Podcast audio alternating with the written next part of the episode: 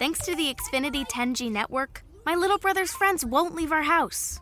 When I was their age, internet with basically no interruptions was a pipe dream. You sound like my grandpa. Restrictions apply, not available in all areas. Self Publishing Italia, episodio 113.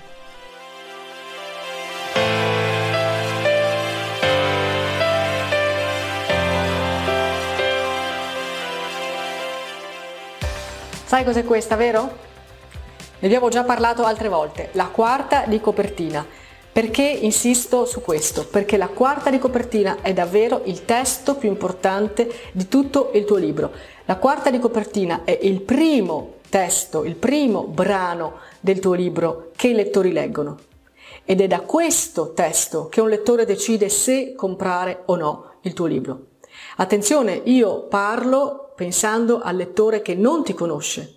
I lettori che ti conoscono, che sanno già uh, di te, che sanno già del tuo libro, non hanno nemmeno bisogno di leggere la quarta di copertina. Il libro lo comprano lo stesso, lo comprano perché hanno già deciso. Ma i lettori che non ti conoscono, che capitano nella pagina di vendita del tuo libro e in qualche modo sono attirati dal fronte, quindi dall'immagine di copertina, dopo cliccano, entrano nella pagina di vendita, se si tratta di una libreria fisica prendono il libro in mano, lo girano e vanno a leggere proprio questo. Vanno a leggere il testo di quarta per capire se quello che li ha colpiti sul fronte della copertina risponde poi a un contenuto che a loro interessa. La quarta di copertina ha questo scopo ed è per questo che è molto importante perché deve convincere un lettore che non ti conosce ma che in qualche modo è incuriosito che quel libro è giusto per lui, è il libro che deve comprare in quel momento. Allora bisogna scrivere una quarta efficace. Come fare? Cinque semplici regole. Primo, linguaggio semplice e chiaro. Ricordati che il testo di quarta di copertina è un testo che si legge tutto sommato in fretta, sia che si tratti di una lettura fatta in libreria fisica, ma soprattutto se parliamo di un testo di quarta che viene letto online, quindi nella pagina di vendita del tuo libro, online su Amazon o in tutte le altre librerie, il testo di quarta viene usato come testo di presentazione e quindi viene letto veramente in velocità. Quindi deve essere un testo scritto in modo semplice e chiaro. Se anche dentro il testo tu hai usato un linguaggio più forbito, più elegante, più strutturato, più formale, più anche più difficile, va benissimo, ma non nella quarta. In quarta ci vuole un testo semplice, chiaro, frasi brevi, lineari, proprio perché devi pensare al momento in cui si troverà il lettore quando leggerà quel testo. Non sarà la lettura fatta in tranquillità sul divano, con la calma di riflettere su quello che sto leggendo. È una lettura fatta in velocità in un momento in cui sto facendo acquisti di libri. Quindi assolutamente la prima regola per una quarta di copertina efficace è utilizzare un linguaggio semplice semplice e chiaro. Seconda regola per una quarta di copertina efficace è non confondere la quarta di copertina con la sinossi. La quarta di copertina non è la sinossi e la sinossi non è la quarta. Purtroppo spesso c'è confusione tra questi termini, purtroppo spesso vengono usati come sinonimi, ma non sono affatto la stessa cosa. La quarta di copertina non è un riassunto, la sinossi invece è il riassunto del libro. Ma tu in quarta di copertina non devi mettere il riassunto e la trama del libro, perché altrimenti un lettore, perché dovrebbe comprarlo? L'hai già raccontato tu.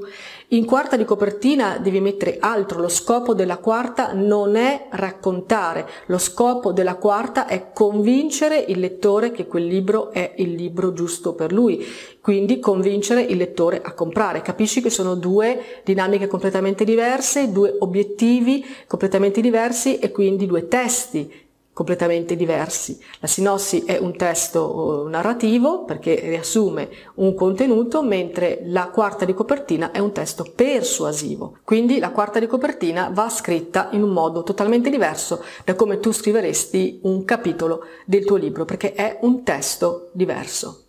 Terza regola, nella quarta di copertina dai al lettore gli elementi di base per capire quali sono i temi, l'ambientazione e il genere del libro. Se da una parte abbiamo detto la quarta di copertina non è il riassunto, quindi non dobbiamo fare il riassunto del libro, è anche vero però che nella quarta di copertina il lettore si aspetta di capire di cosa parla il libro.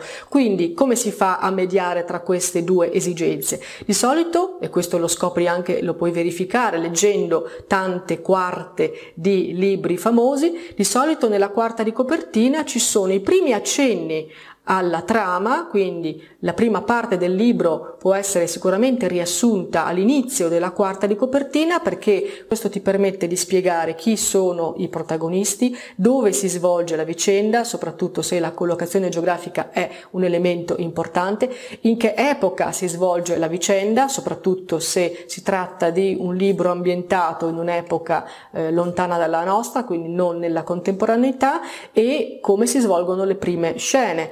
Quindi dare pochi accenni di trama all'inizio è importante per far capire al lettore di cosa si parla, in che epoca siamo, in che luogo siamo e quindi anche di che genere è il libro. Soltanto così il lettore può capire se quel libro fa per lui. Gli errori che trovo più frequentemente nella quarta di copertina sono infatti i due estremi. C'è chi racconta tutto e quindi fa fondamentalmente una sinossi al posto di fare una quarta e quello è un errore. D'altra parte invece c'è chi nella quarta non vuole dire assolutamente nulla dei protagonisti dell'ambiente dell'epoca perché non vuole svelare o non vuole incasellare troppo il proprio libro in un determinato genere sperando così di arrivare ad un pubblico più ampio. Anche questo è un errore, anche non dire nulla è un errore perché il lettore ha bisogno di capire. Se un lettore dalla tua quarta di copertina non capisce dove si colloca il libro, di che argomenti tratta, quindi di che genere è, non lo compra.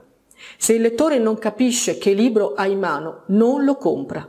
Quindi, ripeto, inserisci nella tua quarta di copertina, nella parte iniziale di questo testo, gli elementi principali per far capire al lettore di cosa parla il libro, dove si svolge, chi sono i protagonisti.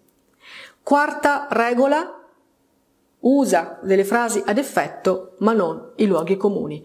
Nella quarta di copertina, visto che si tratta di un testo che deve convincere il lettore a comprare, si può lavorare sullo stile del linguaggio, quindi usare qualche frase ad effetto. Non troppe, secondo me una o due al massimo sono più che sufficienti, anche perché il testo in sé non è un testo molto lungo. Attenzione però che usare frasi ad effetto non significa scadere nei luoghi comuni. Se tu nella quarta di copertina usi luoghi comuni, frasi fatte, proverbi, modi di dire, in realtà l'impressione che dai al lettore e quella di uno stile banale e sempliciotto. Allora il lettore penserà che anche il contenuto del libro sia scritto così. Non è una buona vetrina per te e quindi non è una carta vincente. Devi usare un linguaggio curato, cercare la frase magari ad effetto, soprattutto in apertura o in chiusura del tuo testo di quarta, senza scadere però nella banalità.